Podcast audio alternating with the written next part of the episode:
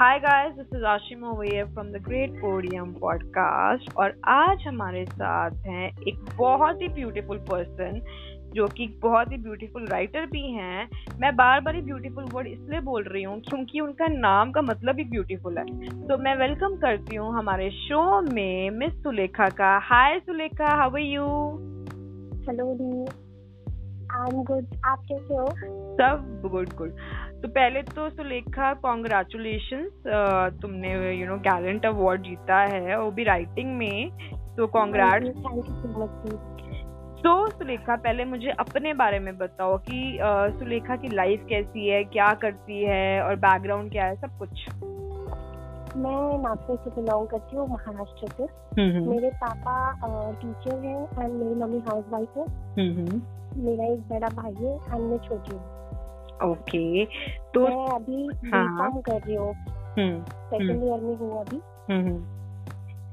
और इससे पहले मैंने बहुत ईयर्स पहले ही मैंने राइटिंग में ऐसे मतलब नॉर्मल ही लिखी थी राइटिंग, लेकिन धीरे धीरे थोड़ा मेरा इसमें इंटरेस्ट बढ़ने लगा तो मैंने एंथोलॉजीज में पार्टिसिपेट करना स्टार्ट किया। ओके, तो सुलेखा मुझे एक पहली बात बताओ, राइटिंग में जैसे आपने अपना एक करियर स्टार्ट किया, तो जब घर वालों को पता लगा कि भाई सुलेखा को राइटिंग में इंटरेस्ट है, तो उनका क्या तुम्हारे लिए एक रिस्पॉन्स आया था? मेरे घर वालों को तो पता चला कि मैं राइटिंग में इंटरेस्टेड हूँ, तो वो मुझे कभी उन्होंने मतलब अपोज नहीं किया कि तो ये मत कर। एक्चुअली वो टाइम तो 12th का था, तो बहुत से टाइम होता है ऐसा कि पेरेंट्स हमें बोलते हैं कि ये चीज नहीं करना, वो चीज नहीं करना, लेकिन मेरे साथ ऐसा कुछ भी नहीं हुआ। मेरे पेरेंट्स मुझे इवन बोलते थे कि तुझे जो अच्छा लगता है वो तू कर, लेकिन तू बस खुद को खुश रख। क्योंकि मैं तब थोड़ा मतलब टेंस भी हो जाती थी स्टडीज की वजह से और डिप्रेशन में चली जाती थी। तो क्या डिप्रेशन में कैसे? मतलब मैं जब स्टडीज 12th का ईयर था एंड मुझे स्टडीज का लोड बहुत ज्यादा आता है, अभी भी आता है एक्चुअली। अच्छा। लेकिन जब स्टडीज का मतलब ऐसे कि करती बहुत थी मेहनत, लेकिन उसका ऐसे रिजल्ट नहीं मिलता था मुझे। रिजल्ट पर बात आती थी तो रिजल्ट अगर अनएक्सपेक्टेड मिला तो मैं ऑब्वियसली देखती सीधा अपने एक्सपेक्टेशन से नीचे उतर जाती थी। मतलब फिर मुझे लगता था कि यार मैं ये कर ही नहीं सकती, मुझसे ये हो ही नहीं रहा, ऐसा हो जाता था। मेरे पेरेंट्स ने मुझे हमेशा मोटिवेट किया सबसे साथ साथ उसके साथ राइटिंग ने मुझे मोटिवेट किया। राइटिंग की वजह से ही मैं आज यहाँ हूँ, बिकॉज मैं खुद को राइटिंग को छोड़कर मैं इमेजिन नहीं कर सकती खुद को, क्योंकि मेरा एक दिन नहीं जाता फिर लिखेंगे ना। चीज मैं स्टार्टिंग से लेके आज तक करके आई हूँ कि राइटिंग दिन भी नहीं जाता मेरा राइटिंग के लिए। बहुत सारे लोग राइटिंग को एज स्ट्रेस को रिलीफ करने का एक मीडियम भी लेते हैं, बिकॉज मैंने देखा है जब हम लिखते हैं तो कहीं ना कहीं हमारी जो फीलिंग्स हैं वो पेपर में कहीं ना कहीं पोर्ट्रेट हो रही हैं, हम उसको लिख रहे हैं, है ना, पेन डाउन कर रहे हैं। तो क्या राइटिंग का चूज करने का मोटिव ये था आपकी लाइफ का कि आपकी जो फीलिंग्स है कहीं ना कहीं वो पेन डाउन हो रही है और आप कहीं ना कहीं स्ट्रेस फ्री हो रहे हो? तब तक मेरा ऐसा कुछ लगा नहीं था मुझे कि मैं राइटर बनूंगी मुझे, और कभी मेरे नाम के सामने भी राइटर सुलेखा के नाम से बोला जाएगा मेरा नाम, ये मैंने कभी इमेजिन नहीं किया था। वो तब ना बस जब भी स्टडी करूँ या टेंशन आ जाए या थोड़ा स्ट्रेस लगे और ऐसा लगे कि नहीं ये मैं नहीं कर सकती हूँ, जो भी मन में आता था वो बुक के पीछे आज मैं रफ फॉर्म में लिख देती थी। और जब वो लिख दूँ तो लिख के मुझे ऐसा लगता था कि मैंने अपनी जो भी फीलिंग्स थी सब निकाल दी, अब मैं वापस फ्रेश हो गई हूँ, तो मैं वापस से स्टडी करने लग जाती थी। ये बात मेरा रात में जब भी मैं पढ़ी थी, मैं 1-2 बजे तक भी अगर पढ़ी तो मेरा बीच में यही शेड्यूल चलता था कि स्ट्रेस आ जाए तो 2 वर्ड भी लिख दिया तो मुझे स्ट्रेस फ्री लगता था और मैं वापस से पढ़ने लग जाती थी। ऐसा मेरा शेड्यूल था 12th से। अच्छा, मुझे एक बात बताओ, राइटिंग फील्ड के अलावा अगर मैं आपके स्टडी के बारे में बात करूं तो व्हाट यू फील कि जैसे हम 2 चीजें रखते हैं कि एक हमारा पैशन है, दूसरा हमारा प्रोफेशन है, तो अगर आपको एक मौका मिले तो आप उसमें से क्या चूज करोगे? आप अभी चूज करने की अगर बात आई तो मैं अपना प्रोफेशन ही चूज करूंगी, क्योंकि अभी राइटिंग मेरा पैशन है, क्योंकि पैशन मेरी मैं उसे निकाल नहीं सकती बाहर। लेकिन एक पॉइंट ऐसा कभी कभी आ सकता है कि मुझे पैशन और प्रोफेशन में से कुछ एक चीज चूज करना पड़े, तो प्रोफेशन मैं चूज करूंगी क्योंकि मेरा प्रोफेशन मेडिकल फील्ड से अटैच है। मुझे इनडायरेक्टली मतलब यही चीज करनी है कि मैं लोगों के कुछ काम आ सकूँ, तो फिर से अगर मैं किसी के लिए कुछ अच्छा कर सकती हूँ तो मैं सबसे पहले वही चीज चूज करूंगी। तो उसमें अगर मेरी खुशी मेरे पैशन में ज्यादा है क्योंकि मैं अपना प्रोफेशन चूज करूंगी। तो ये बहुत ही ज्यादा ऑनेस्ट आंसर मिला है हमें पहली बारी। वैसे हाँ, जब भी हमारे पॉडकास्ट में जितने भी लोग आते हैं बहुत ऑनेस्ट होते हैं, बट ये बहुत ज्यादा ऑनेस्ट है आंसर। मतलब मैंने एक्सपेक्ट नहीं किया था, मुझे लगा था बहुत डिप्लोमेटिक आंसर मुझे मिलने वाला है अभी। तो मैं कुछ बोलूंगी बट ऐसा हुआ नहीं कुछ, मतलब मुझे कन्विंस करने की जरूरत ही नहीं पड़ी। वो पहले ही कह रही है मेरा प्रोफेशन इज मस्ट है, पैशन बाद में भी हो सकता है। हाँ, क्योंकि मेरा मतलब हमेशा से मेरा स्टार्टिंग से ये मानना है कि खुद की एक अलग पहचान बनाओ और उसके साथ शाइन हो, create your own life and shine with it. मेरा यही मेरा स्टार्टिंग से ये मोटिव है और मेरी यही लाइन हर किसी को मोटिवेट भी करती है। अच्छा, मुझे एक बात बताओ, राइटिंग फील्ड का हम देखते हैं कि राइटिंग फील्ड में भी आज के टाइम पे बहुत कंपटीशन है, बहुत सारे पब्लिकेशन हाउसेज हैं, बहुत कुछ है। जब हम इंस्टाग्राम पे भी देखते हैं कई बार हम लोगों को भी आता है ऑफर कि आप इसमें लिखो, बुक में लिखो, ये है वो है। सो आप उसमें अपना एक चॉइस कैसे करते हो कि आपको किस पब्लिकेशन हाउस के लिए काम करना है या किस में करना है कि नहीं करना? बिकॉज ये ना जितना भी यूथ अभी सुनेगा इसको स्पॉटिफाई पे, तो उनको एटलीस्ट पता लगेगा कि आपको अपनी चॉइस कैसी करनी चाहिए।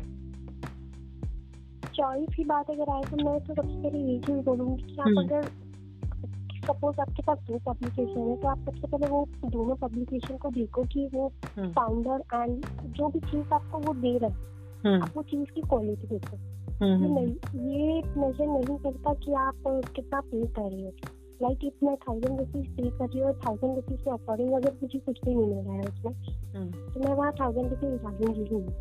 लेकिन अगर 1,000 रुपीज मैं पे कर रही हूँ और मुझे अगर मेरा राइट अप देने का मुझे थोड़ा ये भी मिल रहा है कि नहीं ये बंदी बहुत टैलेंटेड है या ये अच्छा दिखती है, इस 4 लोगों के पास मेरे राइट अप पहुँचता है पर 4 लोगों ने अच्छा लगता, तो वही चीज मुझे ज्यादा अच्छा लगेगा। क्योंकि मैं ये नहीं चाहती कि मैं लिखूं और वो सिर्फ मेरे तक ही रहे। मैं ये चाहती हूँ कि मैं अगर लिख रही हूँ तो अगर सामने वाला पर्सन अगर उससे मोटिवेट हो सकता है तो वो जरूर मोटिवेट होना चाहिए। किसी किसी को मोटिवेट करना बहुत बड़ी बात है, ये हर कोई नहीं कर सकता, ये हर कोई नहीं कर सकता।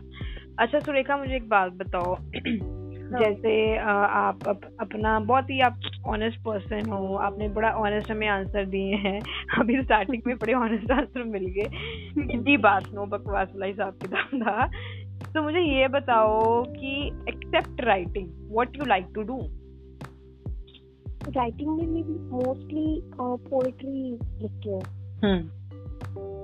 वो थीम तो मैं ऐसे सोचकर लिखती हूँ। मैं मोस्टली जो भी मेरे अराउंड होता है ना मैं हर एक चीज में नोटिस करती हूँ। लाइफ में अगर किसी पेड़ से पत्ती गिर रही है तो उस पत्ती के गिरने तक का मोमेंट तक मैं ऑब्जर्व करती हूँ और उस पॉइंट पे अगर मुझे कुछ आ जाए तो मैं वो तुरंत लेती हूँ। फिर ये बहुत ये बड़ी गलत चीज है फिर, मतलब कि जब भी हम इसके पास जाएंगे या ये हमारे पास आएगी तो इसने हर चीज ऑब्जर्व करनी है। मतलब बंदे को बहुत परफेक्ट बन के जाना पड़ेगा किसे देखा है एक चीज मेरे तक ऑब्जर्व करनी है। मुझे ना मैं बताती हूँ, मुझे ना ये वाले लोगों से ना इस तरह के लोगों से बड़ा वो डर लगता है, बताऊँ क्यों? क्योंकि मुझे लगता है यार वो सारा टाइम तो हम सर्वेलेंस के अंडर है, कोई हमें देख रहा है। मैं मोस्टली ये चीज पर बिलीव करती हूँ कि अगर सामने वाला इस कोई पर्सन के बारे में बात करूँ तो दूसरों की बुराई ढूंढने से पहले मैं उसकी अच्छाई ढूंढूँ, क्योंकि ऑब्वियसली मैं मानती हूँ कि मुझ में भी कुछ ना कुछ बुराई है। ये चीज मेरे जो मतलब अच्छे लोग हैं वो लोग तो नहीं बोलेंगे, लेकिन जो बुरे लोग हैं वो लोग तो बोलते हैं कि इसमें ये चीज बुरी है। तो मैं यही चीज बोलूंगी कि ऐसा जरूरी नहीं है कि हम अगर दूसरे को पॉइंट आउट कर रहे हैं तो हम परफेक्ट हैं। परफेक्ट है, हाँ ये बात बिल्कुल सही है। बिकॉज हर एक इंसान है जो इम्परफेक्ट होता ही है, कोई भी इतना परफेक्ट नहीं पैदा होता, ना ही वो एंड तक परफेक्ट रहता है। और कोई इम्परफेक्ट ही बनते रहता है, बस इतना रहता है कि कोई कम रहता है कोई ज्यादा रहता है। इस पे मुझे एक इंस्टाग्राम की रील याद आई है, मुझे आजकल मैं इंस्टाग्राम की रील्स बड़ी एक्सप्लोर कर रही हूँ। तो उसमें उसमें क्या था, उसमें वो बोलती है, लड़की बोलती है, बिफोर यू जज me keep in mind you are perfect. Obviously अगर आप किसी को जज करो तो आप भी परफेक्ट होने चाहिए ना, तभी आप जज कर सकते हो ना, नहीं तो नहीं कर सकते. इवन की जो जजेस होते हैं ना, इवन हमारे कोर्ट में जजेस भी होते हैं, वो भी परफेक्ट नहीं होते हैं. उनके भी घर में बहुत कलेश होते हैं. ये होता है कि वो थोड़ा ऊपर रहते हैं. हाँ, बस क्वालिटी थोड़ा ऊपर रहती है, तभी वो क्वालिफिकेशन रखी होती है ना कि आपको ये एलिजिबल होना पड़ता है. नहीं तो पर्सनैलिटी के बेस पे तो कोई परफेक्ट ही नहीं दुनिया में, नहीं. हाँ, अच्छा मुझे एक बात बताओ, ये राइटिंग का तो अलग एक जॉनर है, ठीक है. हम एक ना बहुत ही डिलेमा में है. वो डिलेमा ये है कि मैं कुछ दिन पहले एक चीजें देख रही थी, एक्सप्लोर कर रही थी, उसमें दिखाया गया है कि भाई आजकल लड़कियां बहुत बड़ा विक्टिम कार्ड प्ले करती हैं. वो एक अभी एक रिसेंट केस हुआ एक ड्राइवर को लेकर, तो गलती शायद लड़की की थी, बट क्योंकि वो एक फीमेल है तो मतलब एक कहीं ना कहीं विक्टिम कार्ड प्ले करने का हिसाब किताब आ रहा है. मेन कहीं ना कहीं दे आर अंडर द ना मतलब कि प्रेशर की कहीं ना कहीं उन्हें जो फीमेल्स को राइट्स मिले हैं उसका कहीं ना कहीं उनको गलत वे से भी सामना करना पड़ता है.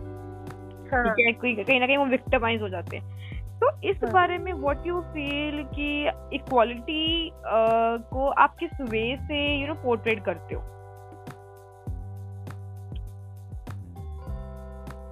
अभी अगर क्वालिटी को बोलो तो मैं किसी को जज तो नहीं कर सकती, क्योंकि मैं खुद को ही कभी परफेक्ट मानती नहीं और मैंने आज तक कभी मानी. तो मैं अगर क्वालिटी की बात करूँ तो हमेशा फीमेल का अलग ही पॉइंट रहता है एज कम्पेयर टू मेल, क्योंकि फीमेल को दूसरे घर जाना पड़ता है, ये चीजें होती है. और अगर वो दूसरे घर जा रही है तो उसे इतना समझदार और इतना ये भी सहन करने की उसमें इतनी कैपेबिलिटी होनी चाहिए कि सामने वाला पर्सन अगर कुछ कर रहा है तो थोड़ा अपनी इससे भी करो कि आप जो भी एक्शन छोड़िए उसकी वजह से सामने वाला पर्सन सोचे कि नहीं ये फीमेल में क्या है.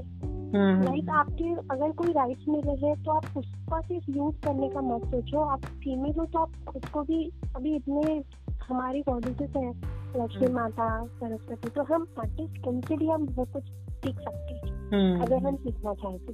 तो मैं ये चाहूंगी कि अगर टाइम आता है तो टाइम आने पर दुर्गा माता भी बन सकते हैं.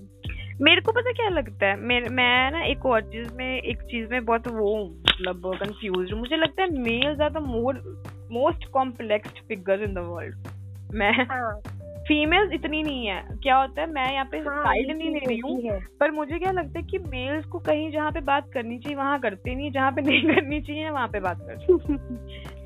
ये एक बहुत बड़ी रियलिटी है, because they often you know hide their emotions feelings. I think बहुत टाइम पे ऐसा होता है कि we should express our emotions. आप लिख सकते हो, आप कविताएं लिख सकते हो, आप रॉकस्टार बन सकते हो, साडा हक है ना, बट आप फीलिंग्स को एक्सप्रेस नहीं कर सकते. मतलब रणबीर कपूर भी वो लड़की को पहले नहीं रोक पाया, बाद में उसको रॉकस्टार बनना याद आ गया, उसकी शादी होगी तो. नहीं, मेरा मतलब कहने का ये भाव है कि मेन को भी थोड़ा सा ये चीज करनी चाहिए कि उनको भी अपने राइट्स के लिए खुद खड़ा होना है यहाँ पे इस टाइम पे. इट्स नॉट अबाउट कि wrong is wrong whatever, कि अगर वो फीमेल करे या मेल करे या कोई और जेंडर करता है, रॉन्ग इज रॉन्ग. ठीक है, तो मतलब ना हमारे इंस्टा जैसे हमारे जो सोशल मीडिया साइट्स हैं उस पर एक बड़ी वॉर होती है कि फीमेल ने ऐसा कर दिया फिर या तो मेल ने ऐसा कर दिया. मतलब यहाँ पे it is not about degrading one gender, it is all about कि if someone is doing wrong it is wrong. मतलब वहाँ पे लड़ाई इस बारे में हो रही है. हाँ, तो वो मेरे को वो बात समझ में नहीं आती कि हम एक जेंडर को ही क्यों टारगेट कर रहे हैं. Because if we are just targeting one gender we are not targeting one person, we are targeting the entire community.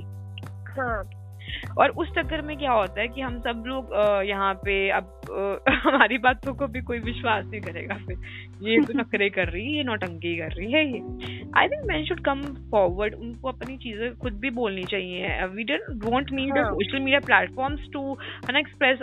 अरे वो यार बोल रही तो तू बोल दे भाई. हाँ, अपनी फीलिंग्स हम सोशल मीडिया पे डाल के कुछ नहीं होता. हाँ, तो मेरे को जो भी है जैसे आप जरूरी उससे कन्फ्यूज करो उससे बोलो कि हमें ये प्रॉब्लम हो रही है.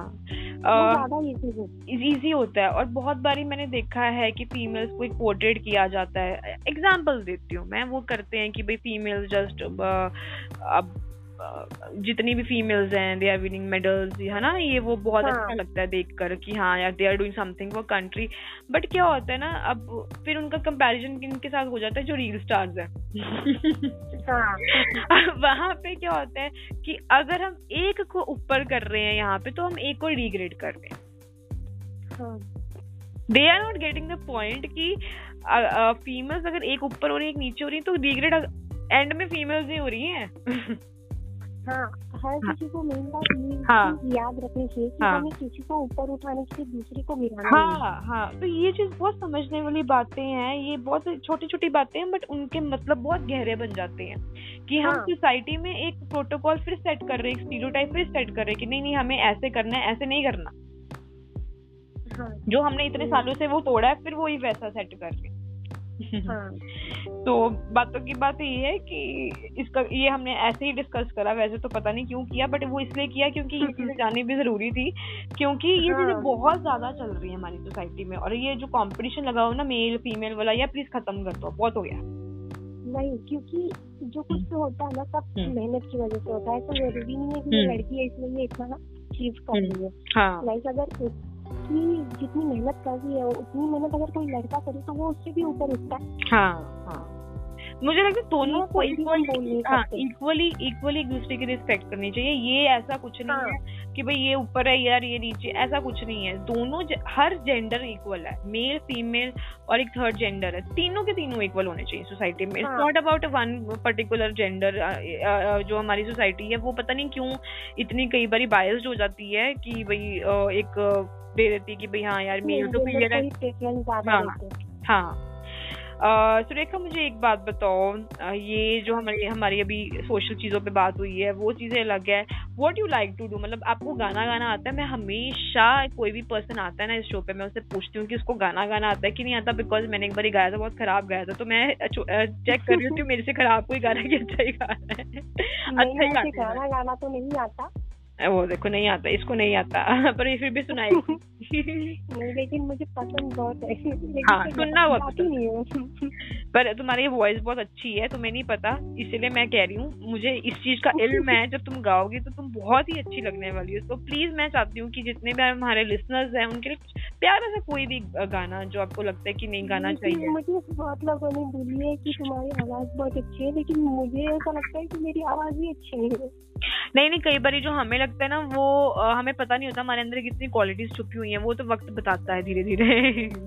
मैंने भी कबीर सिंह का गाना गाया था। हाँ, सच्ची में, वो भी ब्यूटी कॉन्टेस्ट में।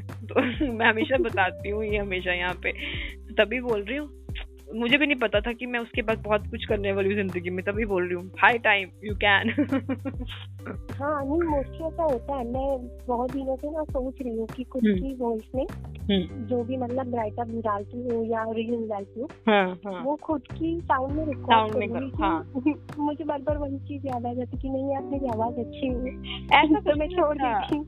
आवाज नहीं भी अच्छी है यार, नहीं अच्छी तो फिर क्या हो गया।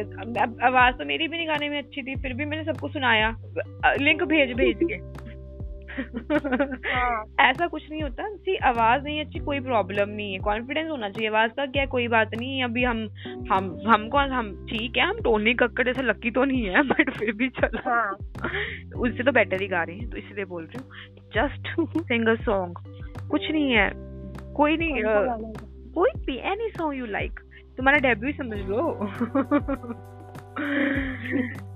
सुरेखा का डेब्यू होने वाला है यहाँ पे आज सिंगिंग का।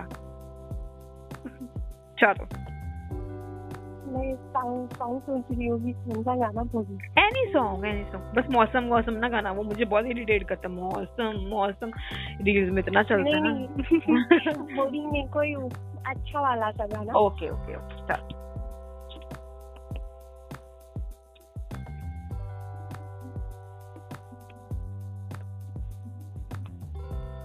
जल्दी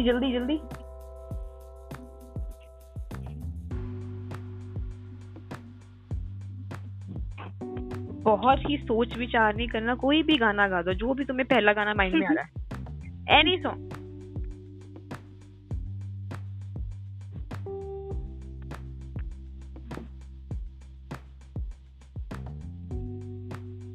मुझे उनकी ना सबसे ज्यादा थ्री इडियट्स का ये सब पंचायत वाला ये सॉन्ग बहुत ज्यादा अच्छा लगता है।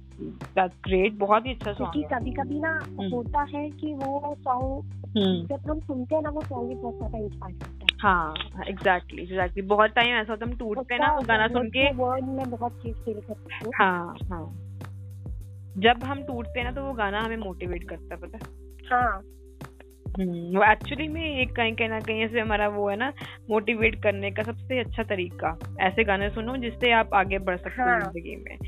तो अभी सुलेखा हमारा सॉन्ग भी डिपेंड होता है कि हमें इंस्पायर हो रही हो तो सॉन्ग से इंस्पायर हो रही हो और हाँ और वो लिरिक्स हमें कहीं ना कहीं फिर हमें बताते हैं कि नहीं नहीं यू आर नॉट वीक, बस ये कि थोड़ा टाइम वीक चल रहा है, यू आर नॉट वीक, आप बहुत अच्छा कर सकते हो। हाँ तो अब हमने स्पीच दे दी है, अब हम गाना गाएंगे। जल्दी सारी उम्र हम मर मर के जिए, एक पल तो अब हमें जीने दो जीने दो। सारी उम्र हम मर मर के जिए, एक पल तो अब हमें जीने दो जीने दो। सारी उम्र हम मर मर के जिए, एक पल तो अब हमें जीने दो। ना ना ना ना ना ना ना ना ना ना ना ना ना ना ना ना। Give me some sunshine, give me some rain, give me another chance, I wanna grow up once again. Give me some sunshine, give me some rain, give me another chance, I wanna grow up once again. तो कितना अच्छा गाना था। अरे इतना आता है मुझे, तो इतना भी नहीं आता मुझे, बस सुनना आता है, लिरिक्स मुझे याद ही नहीं होते, मैं बहुत ही रॉन्ग लिरिक्स करती हूँ हर गाने के, बहुत कॉन्फिडेंट नहीं है मैं तो इतने। जब से मुझे ऐसा लगता है जब से मैंने ये सॉन्ग सुनी हो ना पहली बार तब से, लेकिन आज तक बस इतना ही लर्न कर पाई हूँ ये सॉन्ग, आगे मुझे लर्न ही नहीं कर पाती। सच में बचपन में पोएम्स पता नहीं हम कैसे याद करते थे, वो अभी तक याद है। और ऊपर से बड़ी बड़ी पोएम्स भी लर्न करते थे। हाँ depend priorities changes with the time maybe. तो यू नो ये सॉन्ग बहुत ही अच्छा है, पर इस सॉन्ग में एक ही चीज बोलूंगी, अगर किसी को सेकेंड चांस मिलता है dude respect it, don't leave it, respect करो उस चीज की, क्योंकि अगर आप सेकंड चांस में भी अगर रिस्पेक्ट नहीं कर रहे हो ना तो मेरे को लगता है फिर जिंदगी में आपको कुछ नहीं हो सकता। हाँ as simple as that, blunt answer दोस्तों को। So ये चीज होती है कि हम अगर मतलब लोग बोलते हैं ना नहीं कि हम बहुत डिमोटिवेट हो रहे हैं, ऐसा हो रहा है, मैं तो यही चीज सजेस्ट करूंगी कि एक बार ये सॉन्ग सुनो, पूरा सबको डिपेंड रखो, बस एक साइलेंट जगह पे जाके ये सॉन्ग हेडफोन्स लगा कर सुनो, ये सॉन्ग इतना अच्छा मोटिवेट कर देगा ना कि बाहर आके आप खुद को डिमोटिवेट कभी फील ही नहीं करोगे। नहीं ये बात बहुत सही है, तभी ये सॉन्ग्स जो है ना इतने चढ़ते हैं, बिकॉज कहीं ना कहीं हमें यू नो एक इनकरेजमेंट देते कि यार ठीक है टाइम बुरा है, फिर क्या हुआ हम थोड़ा ना बुरा। चलो सुलेखा बहुत अच्छा लगा आपसे बात करके, और पता है सबसे अच्छी बात क्या थी, इस इंटरव्यू के पहले जो हमारी कॉन्वर्जेशंस हुई हैं और जो बातें हमने की हैं, मुझे लगता है कि हमारी जो कॉन्वर्जेशन बहुत ही अच्छे लेवल पे हुई है, बहुत हेल्दी लेवल पे हुई है, और मुझे अभी ऐसा फील नहीं हुआ कि मैं आपसे पहले का बात कर रही हूँ। नहीं वो मुझे भी नहीं फील हुआ एक्चुअली में, और मेरे को बहुत अच्छा लगा आपसे बात करके। अब बहुत ही सॉर्टेड पर्सन हो, बहुत ही ज्यादा simple, and the thing is कि आपके जो थॉट्स हैं वो आपको बयान करते हैं, आपकी पर्सनालिटी वो बहुत ग्रेट है, पता है एक्चुअली। थैंक यू दी, और मैं प्लेटफॉर्म देने के लिए, और मैं सच में विश करती हूँ कि बहुत आगे जाओ आप, और आपका करियर जो भी आप चूज करोगे आगे, जो भी आप कोई भी करियर चूज करते हो उसमें आप बेस्ट करोगे, ये मैं जानती हूँ। Thank you so much. और टीजीपी गैलेंट अवार्ड का मैगजीन का मतलब 6 अगस्त को मतलब लॉन्च हो रहा है, तो उसके बारे में कुछ बोलना चाहते हो, जितने भी हमारे अवार्डी सुन रहे हैं कुछ एक लाइन बोल दो।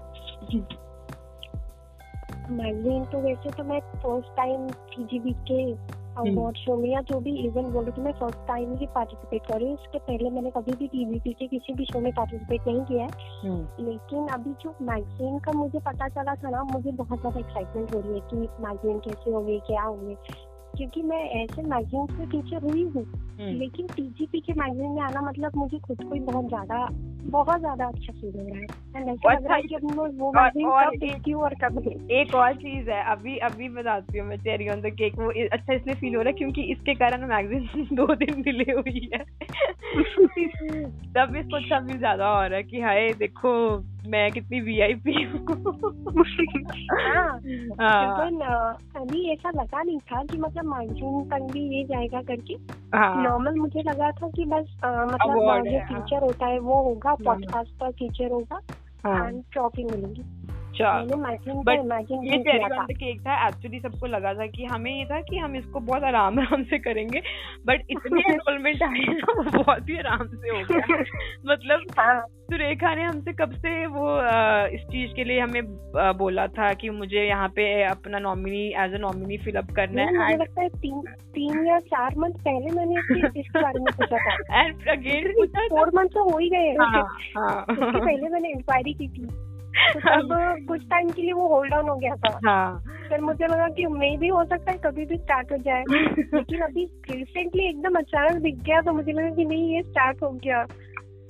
तो हमारा गैलेंट अवार्ड स्टोरी देखी नहीं, गैलेंट अवार्ड सुपर सक्सेसफुल रहा, बहुत बड़ा अच्छा लगता है क्योंकि इसका एनरोलमेंट अभी तक कई बार लोग पूछते ना, मुझे बड़ा अच्छा लगता है कि अभी तक आ रहा है। बट कोई ना इसका पार्ट 2 निकालेंगे, अभी नहीं, अभी वो 1-2 महीने के बाद, बिकॉज अभी ये इतना ज्यादा 4-5 महीने चलाना है ना, बहुत एक्सटेंड हो गया बहुत ज्यादा। मेरी डिजाइनर की भी बस होगी बिकॉज उसको था कि प्लीज मैम अब बंद कर दो, बट बहुत अच्छा लगा, बहुत सारा टैलेंट आया है।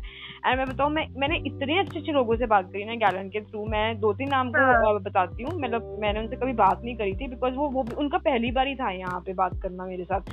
एक समृद्धि, एक रोहन देसाई।